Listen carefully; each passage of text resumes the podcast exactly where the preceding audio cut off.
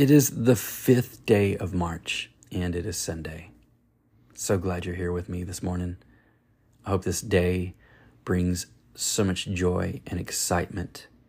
I pray that the joy of the Lord would just push out any anxiety or depression or anything that the enemy is trying to wear down on you today. May you smile and may God shine his love and his peace and rain upon you today. I pray that whatever is allowing you not to hear his voice, I pray that it would just be removed. I pray all distractions would be replaced with his peace and the quietness so you're able to clearly hear what God wants to speak to you today. Throughout this day, from this very moment to the very moment you put your head down to go to bed tonight. And even though that happens, I pray that God would speak through dreams to you and show you his love. Today we are continuing in the New Testament. We've spoke about the Gospels and now we are at the book of Acts. Now, we look at Acts and we see that Christ, his work is not done. Even though he ascended into heaven, well, at the conclusion of Luke's gospel, we we see this. We see the ascension. But in Acts, Luke writes of Jesus' continued work as he reigns in heaven. Now, Acts begins with the Holy Spirit coming down upon Christ's apostles, filling them with the very presence of God. Now, this phenomenon fulfills God's ancient promises to send His Spirit and to empower His people and to bring salvation to the ends of the earth. As we'll see through the accounts of Acts, adversity abounds but rather than hindering God's mission, opposition and suffering seems to fuel it. After being filled with the Spirit, the apostles are equipped with the ability to speak in the multi ethnic population of Jerusalem in all their native languages. And they begin proclaiming what God has done through the resurrected Christ. And they exhort hearers to repent and to be saved. Now, the apostles perform miracles and he, they see healings taking place, and thousands of Jews put their faith in Christ as their Savior. Now, these believers form a unique community committed to worshiping God, meeting one another's needs, and shining as a light to the community around them. Now, as this movement grows, many of the Jewish religious leaders become threatened and they begin persecuting Christians violently. Now, this, however, does not deter Christ's followers. They continue teaching and proclaiming the resurrected Christ, even as they are being imprisoned and violently tortured. The Christians are eventually driven out of Jerusalem but rather than slowing down God's mission, this movement advances. Followers of Christ come bringing the good news of Jesus and his kingdom to non Jews all over Judea and Samaria.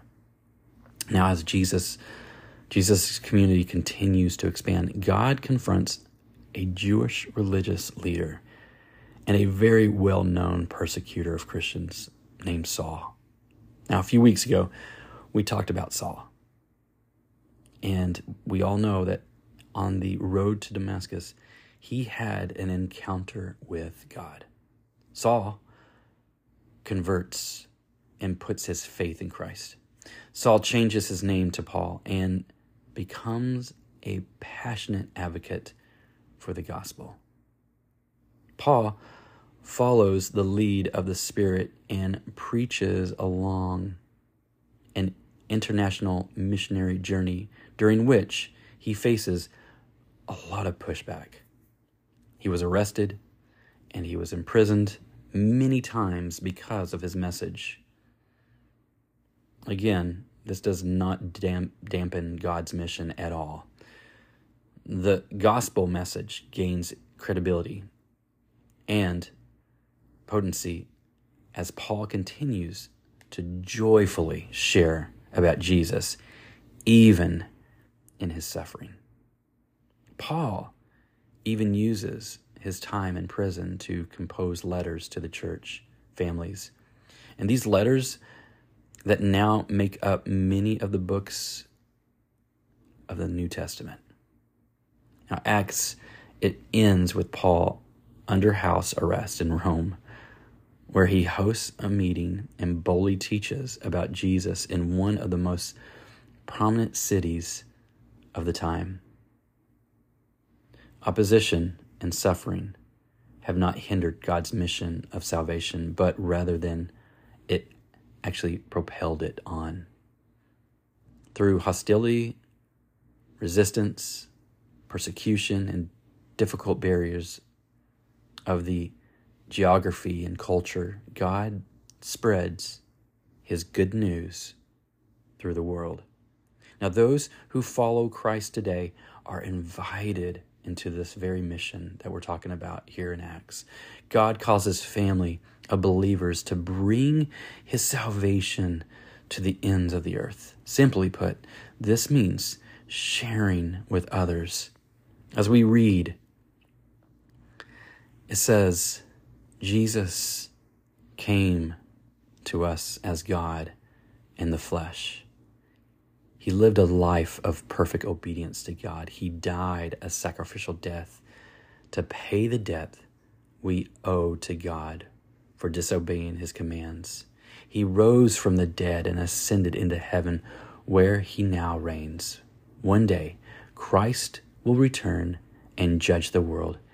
He will remove all sin and restore the cosmos to the state of peace, prosperity, and flourishing those who repent and receive Jesus as their Lord and Savior and forgive given of their sin and credited with Christ's perfect life that they might be in a relationship with God and experience his restoration in lives. As Christ's return, they will participate in his eternal rule and enjoy his forgiveness forever. As we see in Acts, rejection and conflict is to be expected when we share the gospel. And as you face opposition, remember that God's mission isn't thwarted by adversity. It is the very ground God's work thrives on. God's power is magnified in struggle. Let me see this one more time. God's power is magnified in this struggle. Today, I want you to take a moment to ask God to give you strength and perseverance as you share the good news of what Jesus has done in your life with someone this week. It's simple, but we make it complicated. Sharing God's love with someone around us is extremely simple, but we get in the way because we're so concerned of what people might think. But the moment we get over that, the moment you don't care, is the moment you don't think before you act and you go and share the love of God with someone. You just do it. And then your mind catches up and you're like, what am I doing? But it's already too late because you're already loving and sharing the love of God. And it really doesn't matter what anyone thinks. It's all about pleasing God. It's all about sharing the love of God. It is all about telling someone about the hope that they could experience, the love that they could have, and the salvation that is right before them, but all they have to do is confess their sins and ask Christ into their life. That's it. That's what we're called to do. That is what we were made for, is to worship him and to share that with others that are lost. So I just pray that today would be the first day of you just not worrying or being concerned about what people think, but that you'd get your loved ones, not only to the church, but in a relationship with God, to see them with their mouths confess Christ as Lord. That is what makes God so happy. And the angels sing each and every time someone comes to Christ. Love you guys. I hope you and pray that y'all have an amazing Sunday. Enjoy it with your families. Enjoy it with people that you love. And just know this God is crazy and loves you so much. Spend some time with Him today. This has been your Daily Dip.